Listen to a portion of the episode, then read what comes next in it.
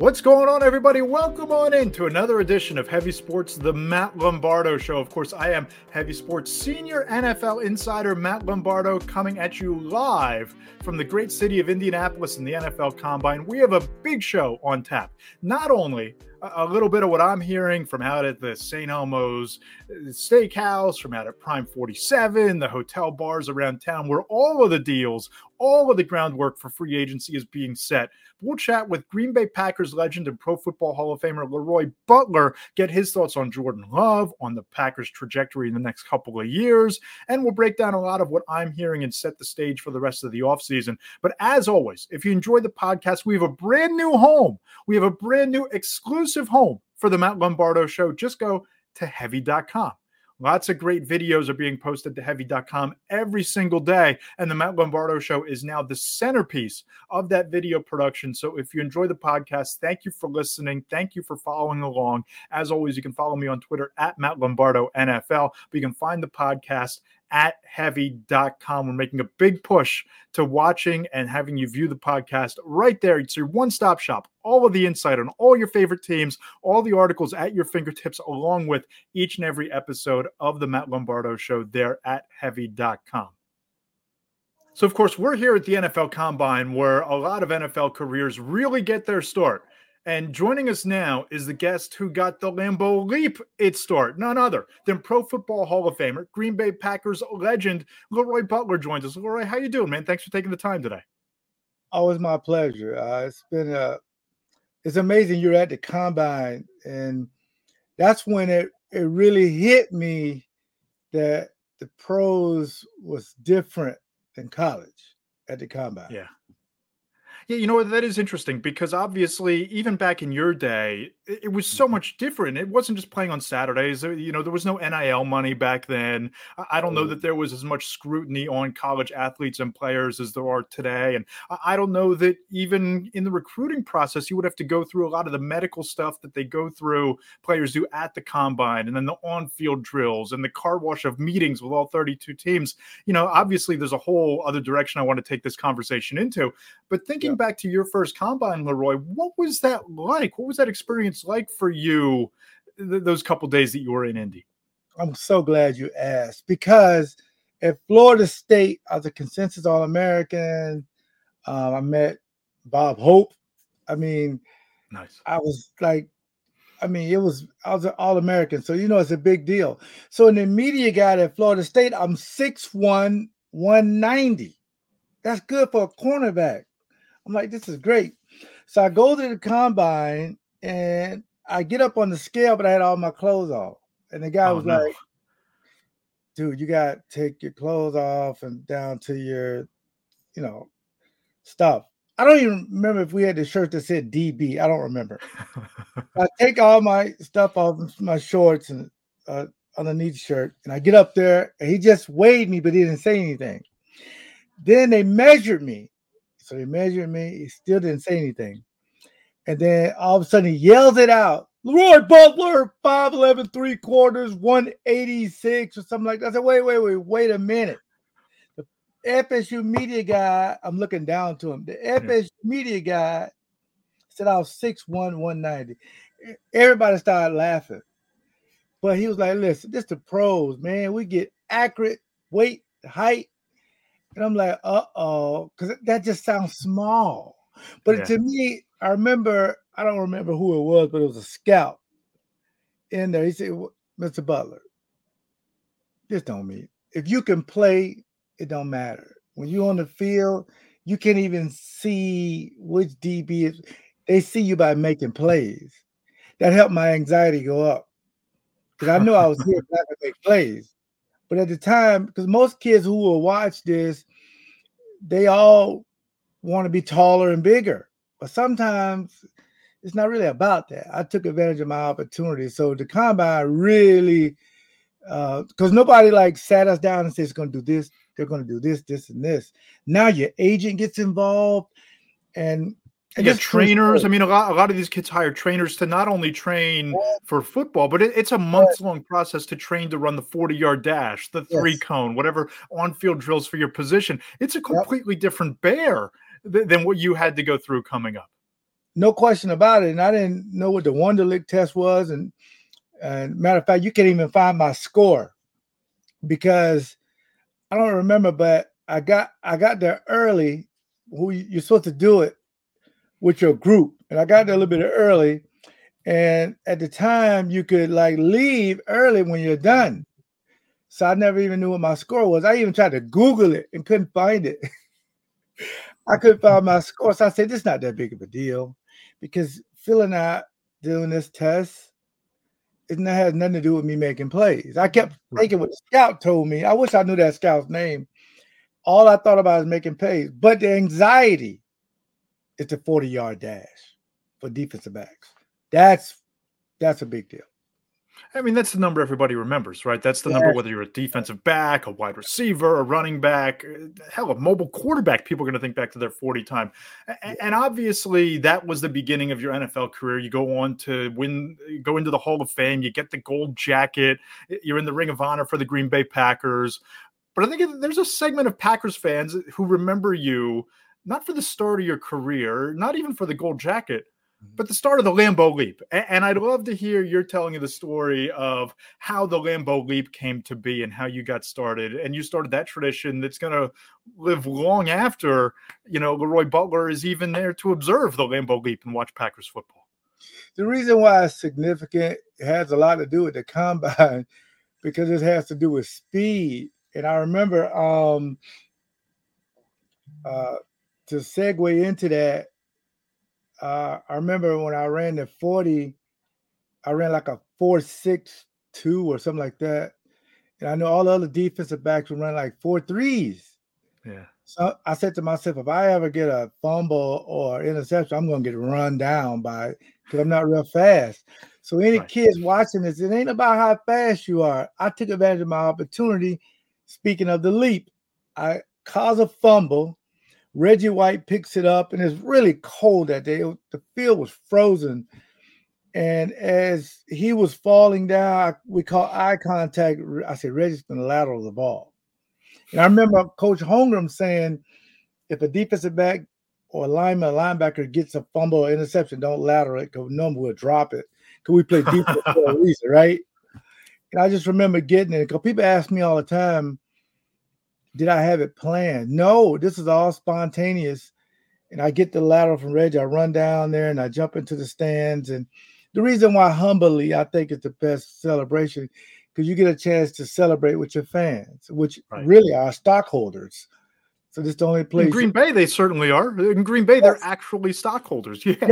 Nobody else can say that you can jump up, do the leap, and go up to your owner and high five him. And then Robert Brooks, one of my best friends, he made a song about it, and it blew up. And he actually trademarked it so no other team can use it. And he made a song called Jump in the Stands. And even the president, Clinton, came to Lambeau Field, and I gave him a CD. You know, the millennials, or even you, said, y'all had CDs back then? I'm not that young. I'm not that old. I remember CDs. I had a CD collection in high school. I'm embarrassed of what was in it, but I had the CD collection back in the day.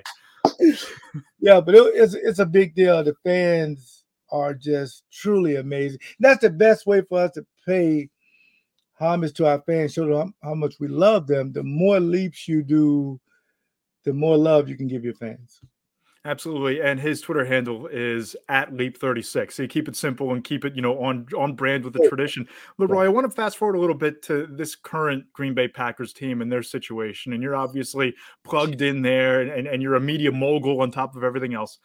How significant is their need at safety? Because you look at Adrian Amos is entering the final year of his contract. Darnell Savage is there. But if you're looking in 2023, 2024, 2025 and beyond, how important is the need at safety? How big is the need for Green Bay at that position right now?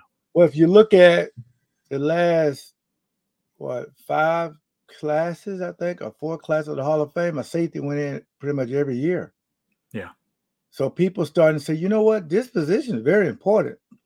So Darnell Savage was the first-round pick, and I think he was between a safety and a corner. He's just an athlete. Well, we'll try him at safety. And he didn't fare very well. Then they brought in Ford, kind of a journeyman, a young guy, who's played pretty good, especially against the Dallas Cowboys. He played very well. But that position needs to be upgraded for sure, because if you think about all the plays that they gave up, you know, the one game, the Detroit game, you know, Jared Goff was able to go over the top because those guys weren't athletic enough to stop what we call explosion plays. So safeties don't necessarily need to be 4'3", don't need to be 6'2". You just need smart guys to take advantage of the opportunity and make sure everybody's lined up properly, and don't be a great hitter. Be a good tackler. Just get the guy on the ground, because if the guy gets to you, he's already went a long way because you're already the last guy. And I always say safety is important because it's the only position. When you look behind you, you see the goalposts. Right. Last line of defense. Yep. Everybody can get help, but you can't. So it's very important. Yeah, man on an island. And, you know, historically, the Packers aren't necessarily big players in free agency. Historically, they draft better than probably 2/3 or more of the franchises in the league. But when I look at a guy like Jesse Bates out of Cincinnati, he's going to be the top safety available. But the other argument is that it's a really deep safety class. This isn't a great draft overall, but it's a really good safety draft class. I've had a couple executives tell me that that's one of the positions that you can get a guy throughout the draft in this year's class. So if you were Brian Gutekunst, if you were an area scout in that organization, are you saying, hey, let's draft a guy that we can have control for 4 years? Or are you saying, no, let's go get the proven vet. Let's get Jesse Bates. Let's drop him into this defense. Well, what do you think is the best course of action there at that position for the long run? As long as Aaron Rodgers is there, you got to play for now. You got to go out and sign free agent safety for 2 to 3 years and try to win it all, because draft and development only works if Jordan Love take over. Then it makes sense to draft some young guys. I mean, they're on the fast track to win a Super Bowl. Last year, you didn't even make the playoffs. But if you're going to tell the fan base, well, Aaron Rodgers is going to be around based on his contract for 2 years, then you got to try to build up the offense. And I'd say maybe I would love to see them, I don't know what pick, athletic tight end. But sooner or later, you have to do something at safety. And sometimes you got to, you know, if you really like a guy, though, if you really like a guy, like the young man you're talking about, Bates, then you take him and then you just hope he can be one of these guys. Just like Kansas City played like seven rookies in the Super Bowl. Sometimes these guys are ready to go. Like Quay Walker, he was ready to go. He started day one. So if you can get a guy like that in your scouting department and you're at the combine, which I'll ask your opinion, I don't like the fact that coaches aren't there.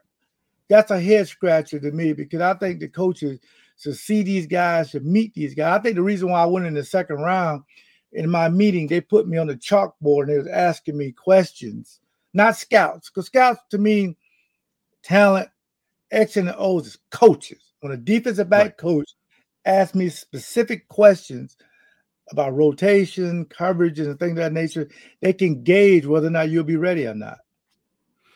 Yeah, for sure. And I agree. And I mean, every year, let's say that a quarterback gets drafted early and he turns out to be this great player. 2 or 3 years down the line, you're now seeing teams share the video of their meeting at the combine where they have the guy go up and diagnose a certain play from college or you know, something that stood out in that meeting. So, yeah, I agree with you.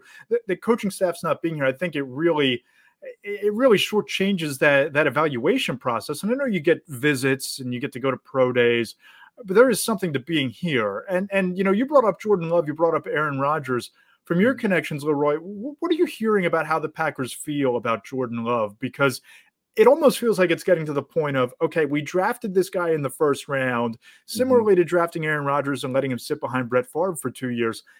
It's almost getting to that point of do it or don't do it when it comes to Jordan Love. What are you hearing in terms of how they feel about him as a potential long-term solution?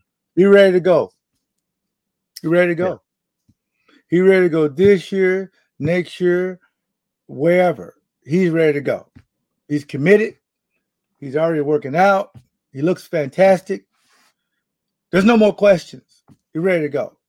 Now, Aaron was a little bit more ready after 3 years on the Favre, But when Favre went to waffling, Ted Thompson said, enough of that. Whether Aaron is ready or not, I want to find out. Yeah. And they only won 6 games, Aaron's first year starting. But you could see that it was time to move on at some point.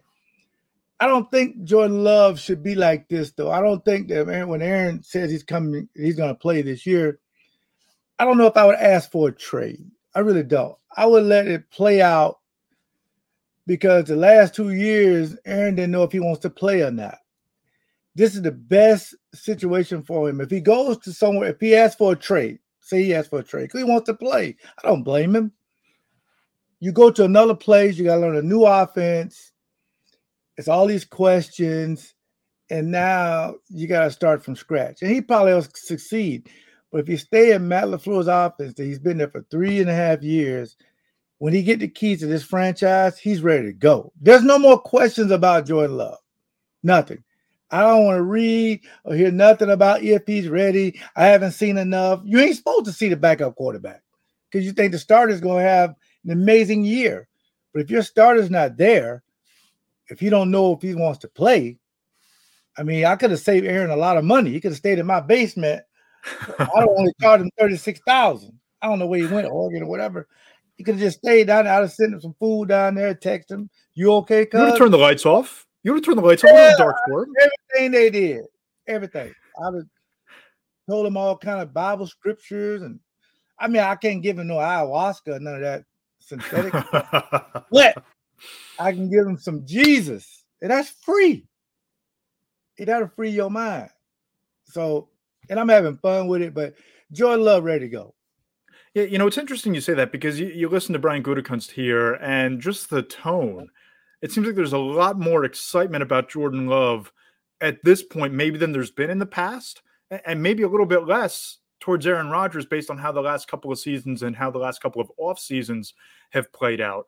And I guess that when you look at that situation, regardless of who the quarterback is, how do you avoid getting stuck in limbo? Because, I mean, they went down to week 18 this year, you know, with the playoffs on the line. They didn't make the playoffs. You know, what happened against Detroit happened on Sunday night. There were some great young receivers and Romeo Doubs and obviously Christian Watkins. But how do you avoid that scenario where you're stuck in limbo, where you have some veterans over here, but some young players over there, but a roster that isn't ready to compete? How do you choose a lane between rebuilding and going for it? Well, sometimes the thing about Ted Thompson, he always did both because he had his quarterback. So he put that aside and he built this roster. Pretty much all the first round picks were on defense. And when people say, well, Aaron Rodgers never had a first round pick at wide receiver, well, I mean, you really don't need that. If you got guys you can get in the second round, Jordy Nelson, Devontae Adams, you know, Randall Cobb and these guys, all those guys put up big numbers. You just need a guy not to turn the ball over and run the offense. And with everything on the line, I want to know why you got swept by Detroit. Yeah, that's the whole thing. Because you make it in the playoffs, anything can happen. So what you try to do is build your roster based on the top. So let's look at the top. Aaron Rodgers is going to count like $40 million if they trade him and $31 million if he stays. So it's a lot of money, okay? You're going to be in salary cap hell in a few years. Now, they redid a couple of contracts to make it better. Aaron Jones, Jair Alexander, and 91, big 91, defensive linebacker. So Preston Smith. So guys are reworking their deal, and these guys all said, yes, I will rework my deal. Yeah. But one guy hasn't said, hey, you know what? Not only am I committed, but let's work a deal out to where I can, you know, give you some salary cut relief because y'all committed. The Tom Brady effect, right? The Tom Brady effect of taking less money to, you know, build around him. You haven't seen that. And you can do both with Patrick Mahomes signed a big deal. But if you look at it, they were able to do some other stuff because they got signed Chris Jones. They let Tyreek Hill go, but they're keeping their core guys.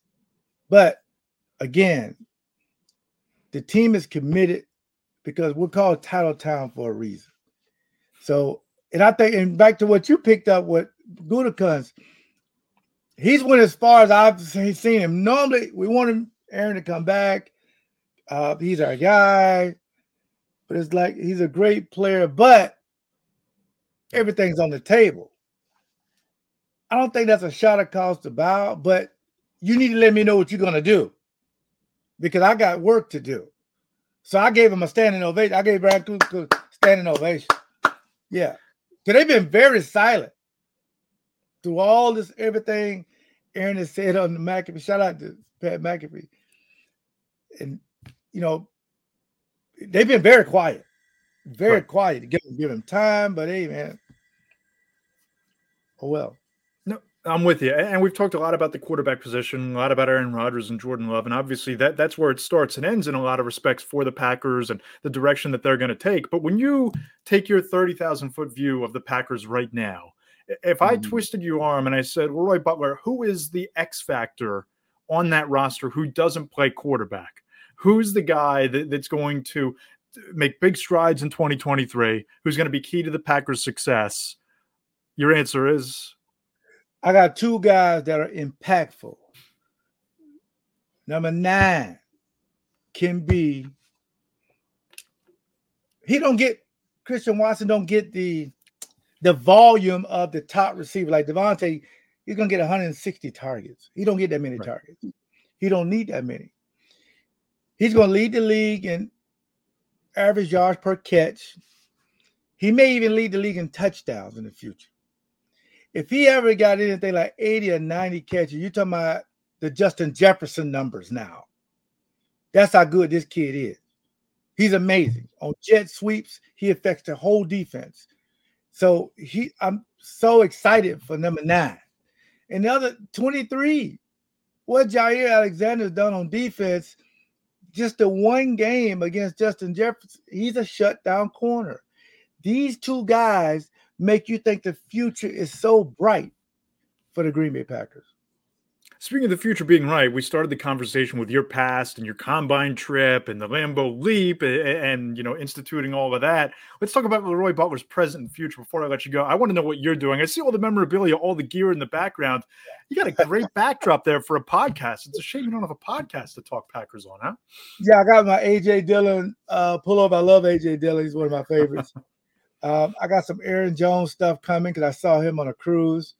I started Leap Vodka right in the pandemic, and me and some of the guys got together, and we did a Hall of Fame label when I was able to get in the Hall of Fame. And one of the biggest things I'm proud of is my Leaping Lemonade, because I did that with one of the Brewers' all-time greats, Robin Yount, because he had lemonade. We combined it. And now we're going to work on a national distribution. So you'll be able to get that anywhere. And for me, I think the biggest brand is because I play for one team and one fan base. That makes it so much easier. It really does. It's about your legacy. And my legacy is solidified because I took 3 pay cuts to stay with the Green Bay Packers. Because one day I wanted to do product placement. And again, if you're not a Brewers fan and you're in this state, we look at you like, really? We're the smallest market. We have the best stadium. So I'm a big Brewers fan. And Wisconsin as a whole support the Green Bay Packers and our teams. That's why when you hear about the combine, it's really a year-round thing. Because I'm going to tell you something real quick. The economy here is all wrapped around the Packers. When they're winning, everybody makes money. But when they're losing, oh, man, you put up everything. It's like ghost town. So hopefully they can get back on track. So I was being facetious because when I say it's a shame you don't have a Packers podcast to talk about, you got the great backdrop there. I mean, you do this for a living too. So so tell the people about the podcast. Where can they find you? How can they follow you on social? All that good stuff.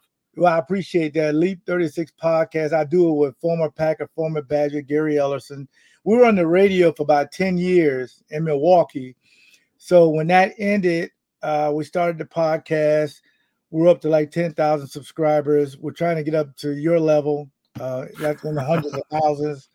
But we talk mostly Packers, Bucks. But if you want Packers, if you want any of the inside talk, we have it.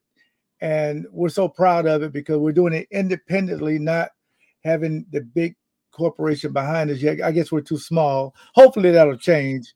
But wherever you download your podcast, Spotify, Apple, Amazon, please give us a listen. If you're a big Packer fan, I really hope you just give us a, if you just like sports, you know, because we argue about a lot of things. We don't agree on a lot of things. It's like grumpy old men and grumpy old men arguing about sports, like the barbershop. You're like the two old dudes in the Muppets up in the, suite, right? That's perfect. That's perfect. Because he loves Michael Jordan and I love LeBron James. Oh, of course you do. Of course. And you guys are going to do hours on that debate. You walk into any NFL locker room. Yeah. I'm going to give you a tidbit here. You walk into any NFL locker room. If you want to start a conversation, stand in between two dudes in that locker room and ask them Michael Jordan or LeBron James, because then you'll waste the entire 20 minutes, but you'll get these guys going and it'll be entertaining as hell, as I'm sure the podcast is. He's Leroy Butler. Follow him on Twitter at Leap36. Check out the podcast. Leroy, appreciate the time, my man, and best of luck on the vodka, the lemonade. I got to get my hands on both, and we'll talk to you further off the road, my friend. Thank you so much. And tell your producer it was a pleasure setting this up. Tell him I really appreciate it. Thank you so much. Man, what a fantastic conversation with Leroy Butler, Pro Football Hall of Famer. And I think the biggest takeaway from that conversation is he's all in on Jordan Love. And it sounds for the first time like the Green Bay Packers might also be getting ready to move in the direction of moving off of Aaron Rodgers and on to Jordan Love. And listen, it's about time. And I don't know that I necessarily blame Brian Gutekunst after kind of the antics of the last couple of seasons from Aaron Rodgers. When you look at the will he, won't he come back? Is he committed or isn't he to the Green Bay Packers? And they invested a first round pick in Jordan Love. And it really feels like it's now or never time for the Green Bay Packers. Either you rip the Band-Aid off, if this is what Rodgers decides, or maybe they decide on their own, listen, if you want to play, we'll trade you to the Las Vegas Raiders. We'll trade you even to the Tampa Bay Buccaneers in the AFC South. We'll move on.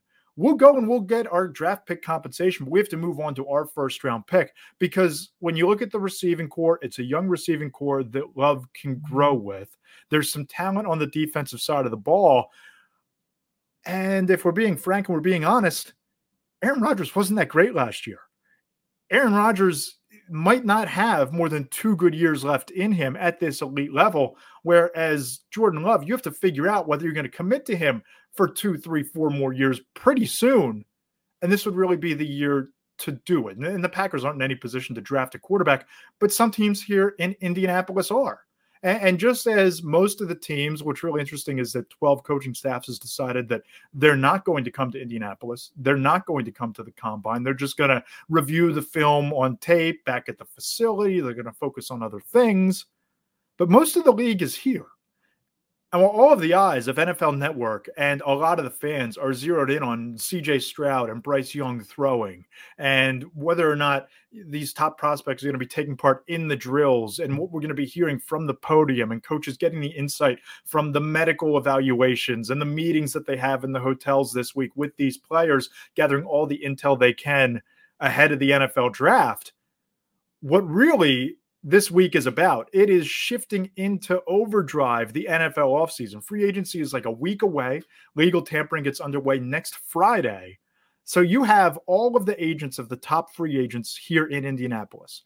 Every general manager is here. So you're having, dinners are being, set up to lay the groundwork of free agency deals. You're starting to determine the value of these free agents when the offseason officially begins. And you're starting to hear some interesting nuggets from a handful of teams. And on Tuesday morning, the general managers that are here, the head coaches that are here, they held their press conferences. They held their availability over at the convention center. And there were some interesting takeaways.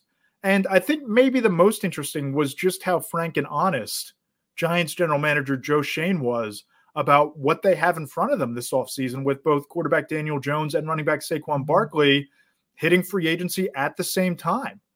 And I thought that it was pretty interesting that Schoen used the term, quote, cautiously optimistic when it comes to both of them. And there's a really interesting dynamic here that the franchise tag is probably in play for both of these as a failsafe, right? I don't think that the Giants have any interest in using the franchise tag on Saquon Barkley, but it's certainly on the table for Daniel Jones, and it's one of the options that Shane has for Daniel Jones, as it should be. Quarterback and Daniel Jones should be the priority for the New York Giants, and now we talked about this last week on the podcast. I don't think that Jones is going to command $40 to $45 million. I don't blame him for asking. We touched on this. That's where the negotiation starts. If you're Daniel Jones's side of the table, you ask for top of market and you see where it settles. I think it's going to settle somewhere between, I've been consistent about this, $35 to $37 million. Now, whether that's a 3-year deal or a 4-year deal remains to be seen. But I do think, as cautiously optimistic as Joe Schoen is, I think the tag is very much on the table when it comes to Daniel Jones, not just as a fail-safe of if they can't get a deal worked out before the deadline, that they have him locked in for 1 year, $32.5 million. But if they can't get a deal done, then they tag him and they keep the negotiation going to try to spread out the damage of that cap. Because on the franchise tag, that $32.5 million, that's guaranteed for 1 year, and you're taking that lump sum against the cap this year. So I think there's a very real scenario where the Giants wind up tagging Daniel Jones at $32.5 million and then work out the long-term deal from there. Because Shane admitted as much, they're not happy with their depth along either line, defensive line, offensive line. And if you're going to sandwich $32.5 million on 1 year, it's hard to get better that way, hard to get deeper at that position. So we're going to know a lot more over the next week about the Giants situation. But it really feels like all options are on the table for Daniel Jones, including the franchise tag, even for the short term. And obviously the Giants and every other team across the league, they're trying to get to where the Kansas City Chiefs are as Super Bowl champions. And I thought it was really interesting. Andy Reid was pretty deliberate about this, that he expects Kadarius Toney and Sky Moore to both take on expanded roles next season in 2023 and be a bigger piece of the Kansas City Chiefs offense next season. And it really is impressive to me looking at what Kansas City was able to do at the wide receiver position. Of course, they traded away Tyreek Hill last offseason, and there was a lot of hand-wringing, a lot of concern about, what is that going to do to Patrick Mahomes' MVP caliber ability? How is that going to change what the Kansas City Chiefs do on offense? They go out, Mahomes has the best statistical season of his career, even without his most prolific and explosive weapon, and they go out to win the Super Bowl. But when you look at Sky Moore and Kadarius Toney, both of these guys make game-altering, outcome-deciding plays in the Super Bowl. So they're capable of making big plays in the biggest moments. You think about Toney returning the punt down to the 4-yard line that effectively put the game on ice, and Sky Moore catching a touchdown. These guys are 22 years old and 24 years old, respectively. They're not going anywhere. And with Patrick Mahomes at quarterback, they're going to continue to get better. And the more reps that they have in OTAs and minicamp and training camp, they're only going to build on that chemistry with Patrick Mahomes. And when you look at Andy Reid and what he said at the Combine, it sure sounds like Kadarius Toney and Sky Moore are going to be Patrick Mahomes' top targets for at least the next half decade, and maybe more than that, maybe longer than that.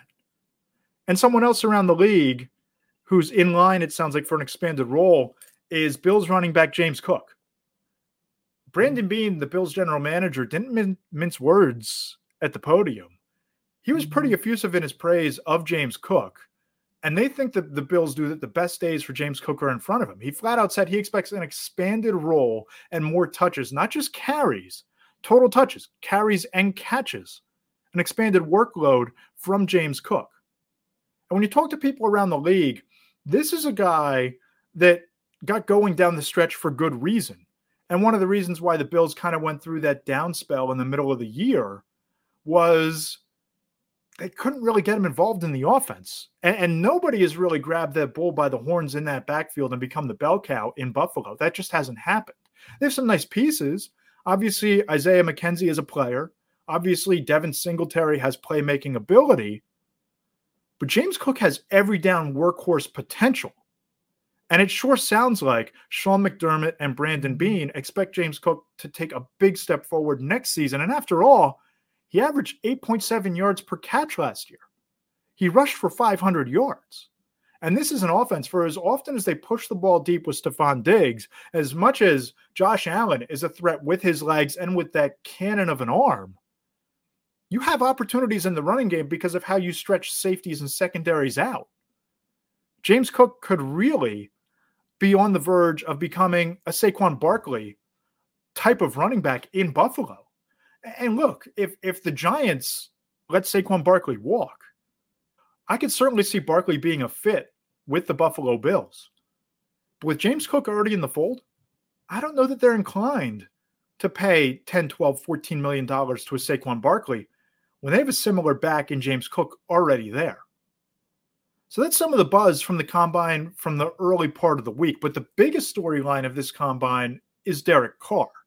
And as much as we talk about this being center stage for the prospects, and this is their opportunity to put their best foot forward, the New York Jets are using this time, and a handful of other teams are too, to get to know who they think could be their next franchise quarterback. And of course, the news broke via NFL Network on Monday that Derek Carr is coming to Indianapolis, that he's going to meet with teams while he's here. And the NFL Network reported that the Carolina Panthers are one of those teams. Joe Douglas said at the podium that the Jets will meet with Derek Carr after having, quote, an extremely exciting and optimistic meeting with him in New Jersey before even coming to the combine when he visited last week. And what I thought was fascinating was Joe Douglas saying that even though he couldn't say this because of tampering, right, because Aaron Rodgers is still under contract, even though they're very clearly still monitoring the situation around Aaron Rodgers, they're very much monitoring Jimmy Garoppolo and what happens there in San Francisco, that they are prepared to pull the trigger when they need to on Derek Carr or any quarterback. So if that meeting goes well in Indianapolis, if Derek Carr comes here and says, I want to be a New York Jet, I want to play alongside Garrett Wilson and Breece Hall, I want to play in New York, it sure sounds like the Jets are ready and willing to pull the trigger. And I think if I'm just handicapping this race, I think the Jets are still the leaders in the clubhouse. But it's interesting that Carr is coming here. It's interesting that he's taking meetings. And there are a couple fits, especially in the AFC, in the NFC. Sorry, Thomas. And there are a couple of fits that I find really interesting, especially in the NFC South.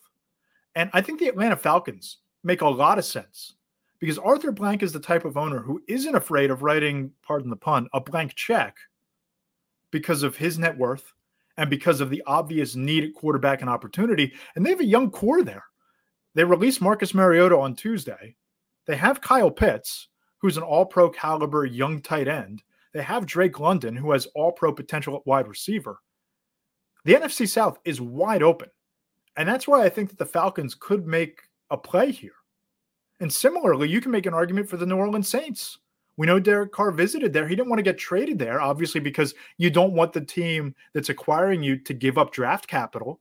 You don't want to give the Raiders the opportunity to better themselves by trading you.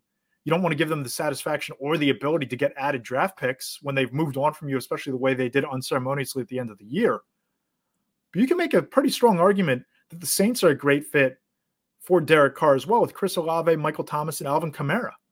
And obviously it's going to take some Herculean salary cap gymnastics to make something work in this situation. But the talent's there. The team and the talent are in place for them to make a run in a wide open division if that's where Derek Carr chooses. And it was reported that Derek Carr is going to meet and visit with the Carolina Panthers. We know that that visit is out there. And a good friend of mine and former colleague in a past life, Mike Kay, brought up a really interesting point about that particular meeting, that the Panthers can drive up the asking price for a team like the Saints, like the Falcons, just by showing interest, just by sitting down, just by having a conversation. They can drive up a bidding war by giving the perception that they're involved in making another team, a division rival, pay more against the cap for their quarterback, for Derek Carr, even if they're not necessarily all in. And I don't know that they are all in. I don't know that the Carolina Panthers make as much sense as some of these other teams for the Panthers' sake or for Derek Carr's sake. Because think about it. Frank Reich is a bit of a quarterback whisperer. I think it's one of his greatest strengths as a coach. And you saw it in 2016 and 2017 with Carson Wentz. Carson Wentz played the best football of his career when Frank Reich was his offensive coordinator and John DeFilippo was his quarterback coach, because they coached him hard. And those guys are really good at developing young quarterbacks. Well, Frank Reich hasn't had the opportunity to develop a young quarterback since Carson Wentz, who had an MVP caliber season before getting hurt in 2017 in week 16. So think about it. Reich leaves Philadelphia, takes the Colts job. Shortly thereafter, they trade for Carson Wentz. That doesn't work out. So they trade for Matt Ryan. So I don't know that Derek Carr makes a lot of sense, because the Panthers aren't a Band-Aid veteran quarterback away from making a run. I like the pieces they have. I love the running game. I think there's a lot of talent on defense. But they're not a Derek Carr away from going to and winning a Super Bowl. And I don't know that Frank Reich is necessarily interested in a Band-Aid situation after what happened, slapping two Band-Aids on back-to-back in Indianapolis. But those are kind of my 2 cents based on what I'm hearing on Derek Carr and reading the tea leaves just a little bit. But one team that has an established quarterback situation is the Philadelphia Eagles with Jalen Hurts.